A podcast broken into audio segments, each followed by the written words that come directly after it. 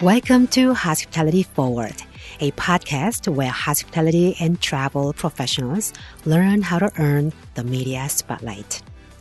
My name is Hannah Lee. I am president of Hannah Lee Communications, an award winning public relations agency in New York City. And I'm Michael Anstendig, editor in chief at Hannah Lee Communications and a food and beverage writer.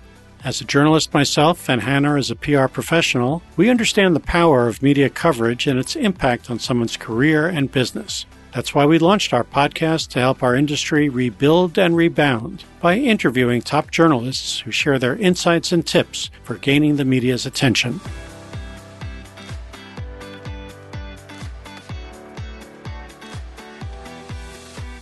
In this episode, we're delighted to chat with Kirk Miller, managing editor of Inside Hook, where he writes about booze, culture, tech, and travel. Kirk is a veteran writer and editor in New York with over 25 years of experience. His work has also appeared in Rolling Stone, Time Out New York, and other top media outlets. Hi, Kirk. So great to see you. Thanks for joining us. Hi, Hannah. Hi, Michael. So, for our listeners, can you tell us about Inside Hook? What kinds of topics it covers? I uh, joined Inside Hook a few months after it started. I they went through a um, this was 2012.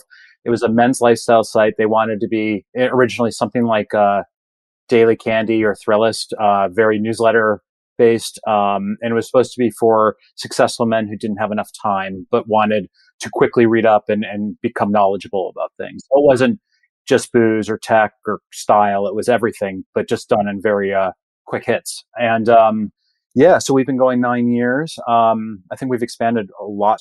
We're a full fledged website. In the last year, we've grown, our audience has grown five times bigger than it was in uh, 2019.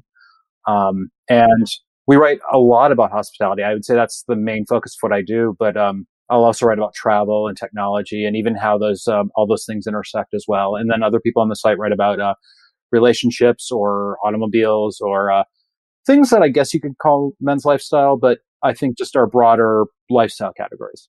Kirk, in your opinion, what's the difference between an inside hook story and a story in any other publication? Well, I think we'll get uh, similar things are we'll get the facts right. We'll talk to people. Um, you know, I, those general journalistic standards will be there. Um, I think we're one of the few publications that allows uh, personality and voice.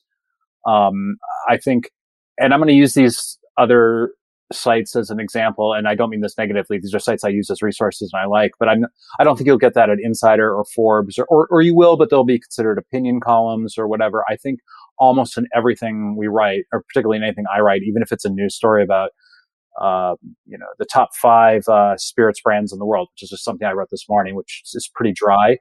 I, I will try to inject some sort of uh, personality. I'll try to reference other things I've written. I'll try to give context and I think I'll just try to make it a little more personable. I um I looked at sites like I, I guess I used to it used to be called Grantland, but I was looked at something like The Ringer where you start to know the writers, and it's not just like oh here's the news or here's an opinion piece. It's like here's what this this person is thinking, and um that's why I don't always agree with everything we write, but I really appreciate having all those different voices at the publication. You have two titles, managing editor and nation editor. So you get to write and assign articles. What's the process for finding great stories? Um, so we've gone through periods where we've had freelancers and we've gone through periods where we've done everything in house. And in the last few years, we've, uh, we were sold in 2018 and we, uh, since then have been able to, um, bring in a lot more freelancers. So the process for me is just finding writers I like, usually just through recommendations. Um, I've asked publicists, I've asked, um, I'll even ask, you know, bartenders or mixologists. Um, I'll ask uh, other writer friends who maybe can't work for me, but may know somebody. And then, um, you know, it's a pretty simple process. They'll pitch me a few ideas. Um, we'll pay them a, I would say, industry standard rate, and um, the usual back and forth. And um, you know, what I'm looking for for a writer, I think I've got kind of most of the spirits angles covered, but I don't know a lot about wine. So I've been assigning a lot of wine content recently because there are people out there I would say almost everyone who knows more about wine than I do. so uh, I get when I read something and I learn something and I get really excited about learning something. That's when I know I found a good write. So, do you use social media as part of your research to uh, uncover stories? Sure. Um, I would say the main, uh, I guess, app that we use is a, it's an RSS reader called Feedly, and I subscribe to about a thousand different publications, and um, it's it's really a great way. In about thirty minutes each morning, I can get kind of a snapshot of what's going on in the world, and um, I can divide it by category and use keyword searches and things. But I'll use Twitter, I'll use Instagram. Um, I don't like to use Facebook. I'm sorry if you guys use it. We have to use it. I um, I've written some anti-Facebook articles in the past about just their, uh, you know, them as a corporation. But you know, we use everything. I try to use TikTok. Um, the younger people on staff are much, much, much better at it than I am. We we did an article about bartenders of TikTok that was fantastic that I never could have written. I just wouldn't even know how to start. And uh, our 23 year old assistant editor pitched it and wrote a great article you know what tiktok um, we found some really good content you know by just flipping through the feed and it's entertaining it's, it's educational I, I think tiktok comes in handy sometimes right indeed so speaking about something more recent uh, you did a great story on uncle nearest mm-hmm. uh, launching a $50 million venture fund to help bipoc and uh, women-owned spirits brands you know, it's fascinating that, uh, you know, Jackie Summers, uh, his his company Sorel was one of the recipients, and we love Jackie. Mm-hmm. Yeah. He's amazing, but you know we had no idea that he was actually homeless for a period of time while he was pounding the pavement, you know, selling it Sorel. So you can't get more dedicated than that. I know. I, I when I read that, I didn't know that either. We we knew about we knew about that brand from years ago. I think when it launched, and then I hadn't heard about it for a little while. And then when I read that, um, I'm a huge Uncle Nearest fan. Just uh, the story behind that and um, that article uh, a few years ago that pretty much launched uh, Fawn Weaver to, uh, launching Uncle Nearest. I think I called it um, the most important story in um, American whiskey history. It just uh, it just really reshapes the entire conversation. And then for that brand to go from they didn't exist in 2016 and it's not 2021 and they're the I think fastest growing whiskey brand ever. They're available in 50 states. And they launched last year a $5 million sort of mentorship program, which I think is really important and then a uh, this fifty million dollar. I'm hoping I'm getting these figures right, but uh, just the amount of money and success that they and they that they've been able to put back in, and um, oh, it's also good whiskey. I mean, that's the most. But at the end of the day, if it's not good whiskey, that's a real problem. And what it right, is, it's, exactly. it's a great product. And um, yeah, I, I, think they're leading the way, and they're going to um, provide a lot of people uh, chances that necessarily wouldn't necessarily have had chances before within the industry. So, how, how'd you find that story? I was invited to a tasting and I, I went in there thinking, oh, I like whiskey. Uh, New York Times wrote an article about this. This will be interesting. And, uh, their CEO and founder, Fawn Weaver, blew me away. Just, uh, we did a tasting and I really liked the whiskey, but her story and her passion blew me away. And immediately I had some questions because I was like, well, is she connected to this at all? And I'm like, she wasn't.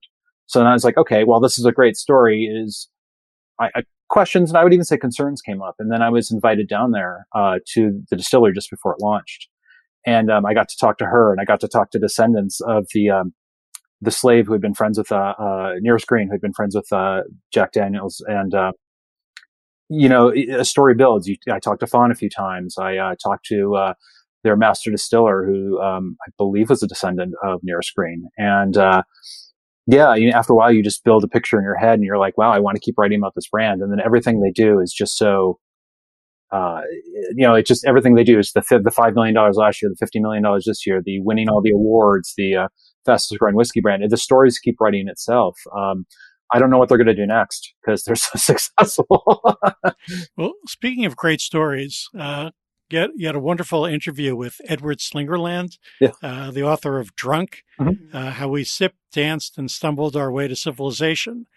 And, you know, at a time when low ABV and no ABV cocktails are very popular, you know, he comes across as a real cheerleader for alcohol, you know, crediting it with, you know, unleashing creativity and uh, creating, you know, social bonds amongst people. But he's also, you know, very upfront about, uh, you know, the the side effects and uh, the fact that, you know, we're not evolutionarily evolved enough to really process you know, high alcohol spirits. You know, it's a little bit ahead of us, and there there are definitely social costs. Uh, but do you think, you know, he he was alluding to the fact that you know in traditional societies, uh, drinking is is is a communal activity. It's very regulated. As a result, you know, do you think there's any way to go back to that kind of relationship towards alcohol, or is the genie out of the bottle and you know it's just a Drizly away and you know we're we're all getting soused at home watching Netflix or whatever. Right. Yeah. Well, I, th- I think it's going to be a combination of both. First, I, I see the next few months, especially because it's summer, that uh, uh, based off of the bars I've walked by, and I and I know we haven't lifted all the restrictions, but it certainly looks like a lot of venues near me are pretty packed. I think people are craving. I know I am. I I was surprised. Us too. Yeah, I would go out. Mhm. No, I would go out last summer a little bit. There was one bar. There were a couple places that I felt safe that had outdoor spaces. Um, the ones in the you know basically in the middle of the street. Um, and I would I would drink a little bit in Prospect Park with friends. Um, I've never liked drinking alone, and I think uh, Professor Slingerland was absolutely correct in that. Like the more communal you can make it, you know, you have uh, so before I guess it was like in a society you'd have a toastmaster who kind of regulated when you drank, and you only really drank when you were in communal settings. I don't necessarily want to go back to that. I do occasionally like a glass of whiskey while I'm watching Netflix, but uh, I even if it's with one friend, I like the the idea of people around me and um, a bartender who you occasionally talk to without a mask.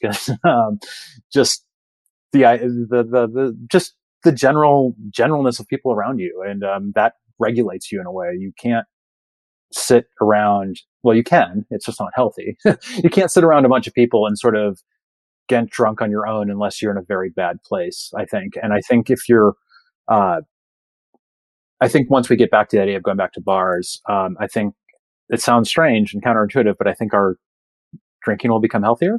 I'm not sure, you know, but I, I just think it can't hurt to bring human interaction back into the uh, into the mix. Absolutely. It's- Agreed. It's the ultimate social lubricant. Yeah, exactly. Yeah.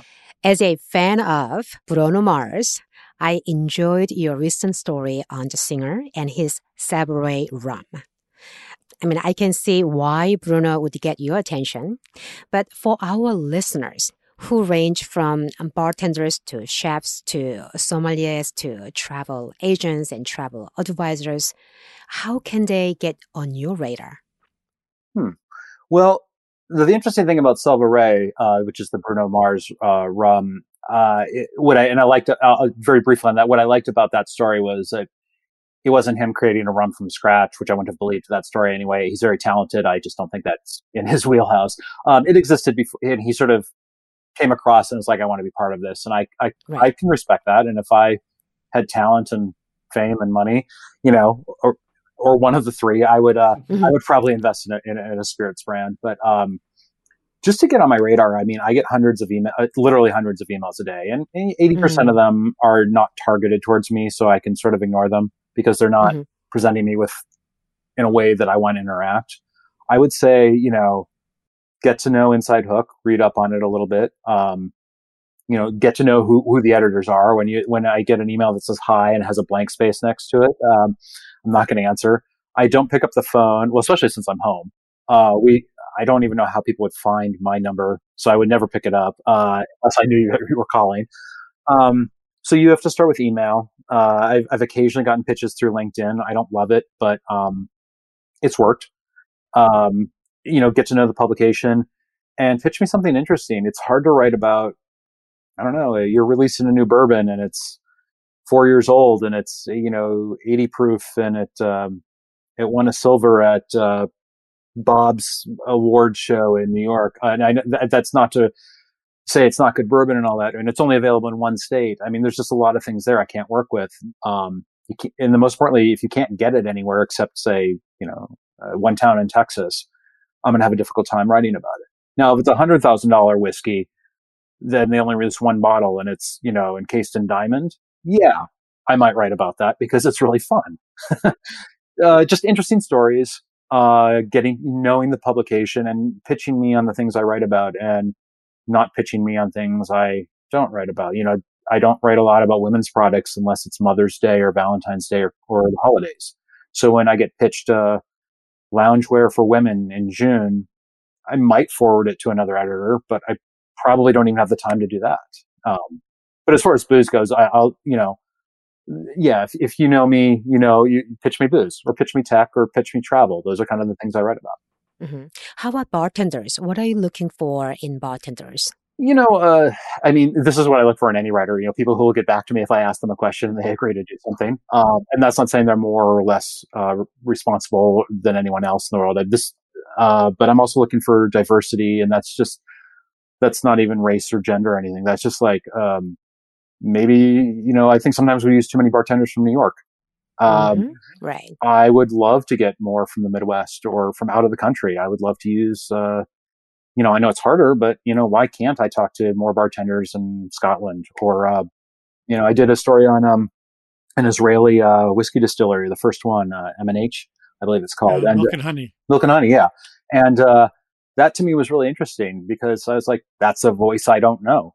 I mean, wow, a, a distillery in Israel already. Like, I'm intrigued. That's that's really interesting. Um, yeah, so it just goes back to uh, interesting stories. Uh, you know, pitching me and knowing who I am, and um, oh, be nice. Oh, and then for bartenders, um, yeah, just having um, something to say. You know, like whether you're making something in a different way or you can explain a process or you know like let's say you use all the parts of a lime you know you don't do anything you don't have any waste that's interesting uh, let's say you only use one type of rum for a daiquiri that's okay if you can explain why awesome you know i'm, I'm up for it i'm up for fun stories and um, voices i haven't heard before So, in addition to drinks and food and travel, um, we know you also love covering tech.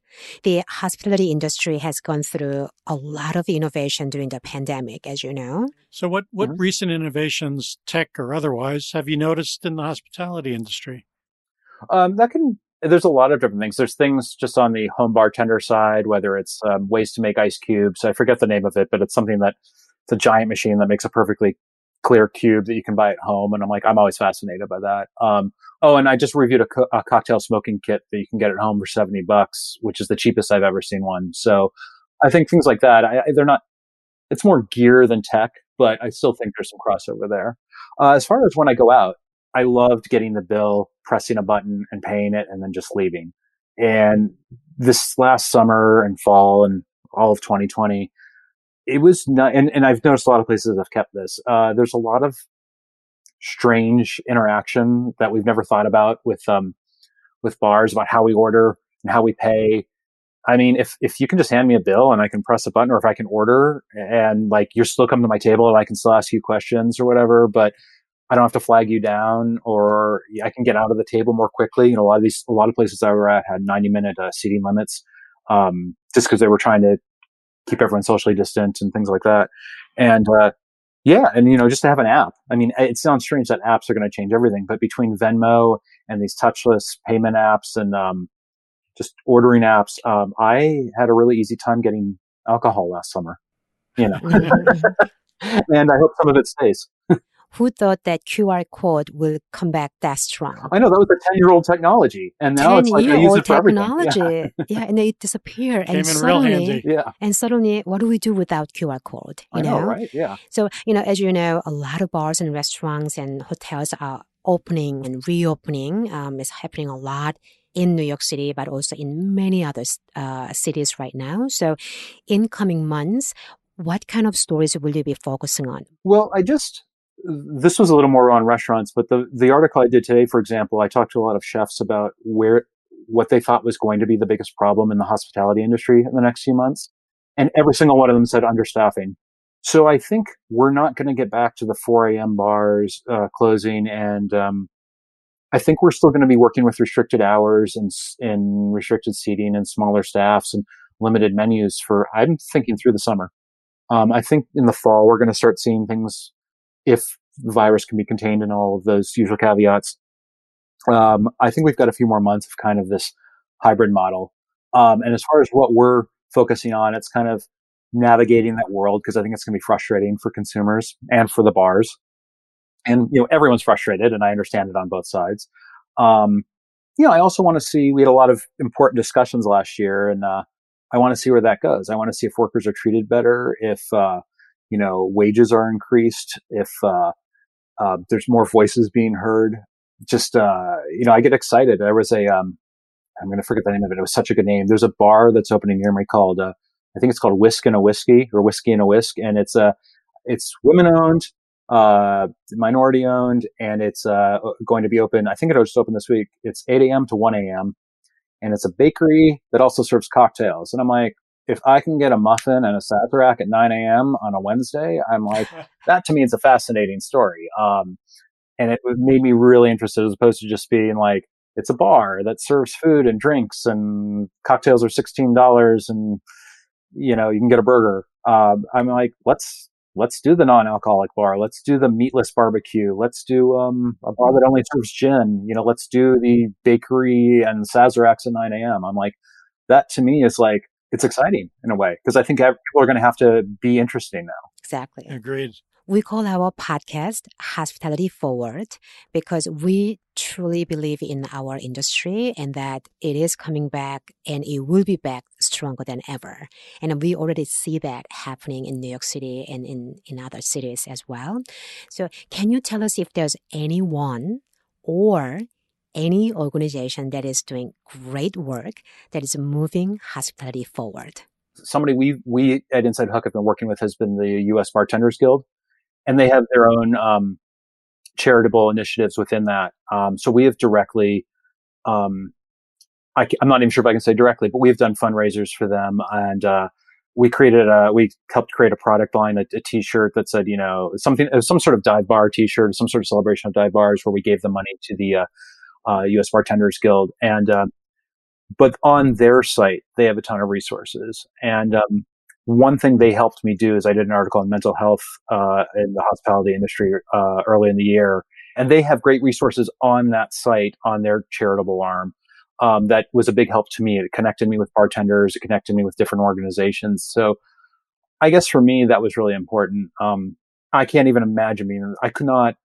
I worked at home and I wrote things, and I occasionally would get on a Zoom call. I could not imagine not knowing if I could go to work every day, or if I did, if I was going to get sick, or um, so to me, that's what became important. So I would say if you're looking for something, start with the U.S. Bartenders Guild and then look at through their charitable arm. And then they have mental health resources listed there. And through there, you might be able to find something that directly connects with like what you're most interested in. I, I sort of took a broader approach and said, here are all the resources, go forward.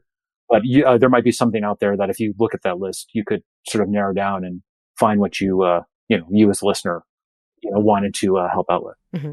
I have to say, USBG has done such a great work since the pandemic started for the community. And I remember joining one of the seminar and there was a mental health expert, Laura, and she said something that stuck with me. She said, mental health is everything and everything is mental health. Mm. And I thought it was so meaningful. And I think a lot of people shy about talking about the mental wellness. But let's face it, everyone has gone through such a tough time during the pandemic. I think it's important to address that. And also, if you can get help, get help because there's a resource out there waiting for you. Yeah, I don't think everyone knew that. And um, I mean, I can't speak for bartenders just as a writer, but I was really impressed when I saw their list of resources. I was like, I didn't know this existed until last year, and I'm really glad it's there and that they're promoting it. Yeah, ho- hopefully this will be one of the silver linings of the pandemic that you know we've become more open about talking about issues like mental health. Mm-hmm, definitely. But before we go, Kirk, what's the best way for our listeners to contact you to pitch their story ideas? Well, right now, just because I'm working at home, the only way to contact me is through email. So you can do that at it's um, Kirk K I R K at insidehook.com. And um, just know I cover alcohol, technology, travel, tech, and you can pitch me on style and a few other things. But, you know, just know that if you have an interesting story and, you've kind of read stuff I've written before and you've read Inside Hook, that you'll have a far better chance of me uh, responding. And uh, you can hit me up more than once. Um, I have 600 emails I've not responded to. That is what my inbox is saying right now. So definitely hit me up more than once if you haven't heard, but do not hit me up 30 times. I'd say less than only 30 29 more, times. Yeah, less than 30 more than one. That's the sweet spot. Right. Yeah. So, Kirk, it's been so great speaking with you, and um, we'll see you very soon. But in the meantime, thank you for what you do for our community. Really appreciate you. And right back at you guys. You've uh, worked at some of the best bars in the world, you know, for some of the best bars in the world and some of the greatest bartenders. So, uh, you've been very helpful. Oh, thank you. Thank you. I think we shared quite a bit of cocktails together over the years. Yes, we have. Yes. And it will continue. maybe, maybe one or two. And it will continue. yes, definitely. So thanks again. Alrighty. Great. Bye bye. Bye. Passionate, curious, and thoughtful. These words nicely sum up Kirk. Now that you know what Kirk is looking for, please feel free to reach out to him with your story ideas. And don't forget to mention that you heard him on our podcast. We have a lot of exciting media guests in the pipeline as well. So please subscribe on Apple Podcasts, Spotify, iHeartRadio, Google Podcasts, or your favorite podcast app. Please leave a review and tell your friends and colleagues who you think would benefit from the tips our journalist friends share on our show. See you next week. Until then, join us as we move hospitality forward together.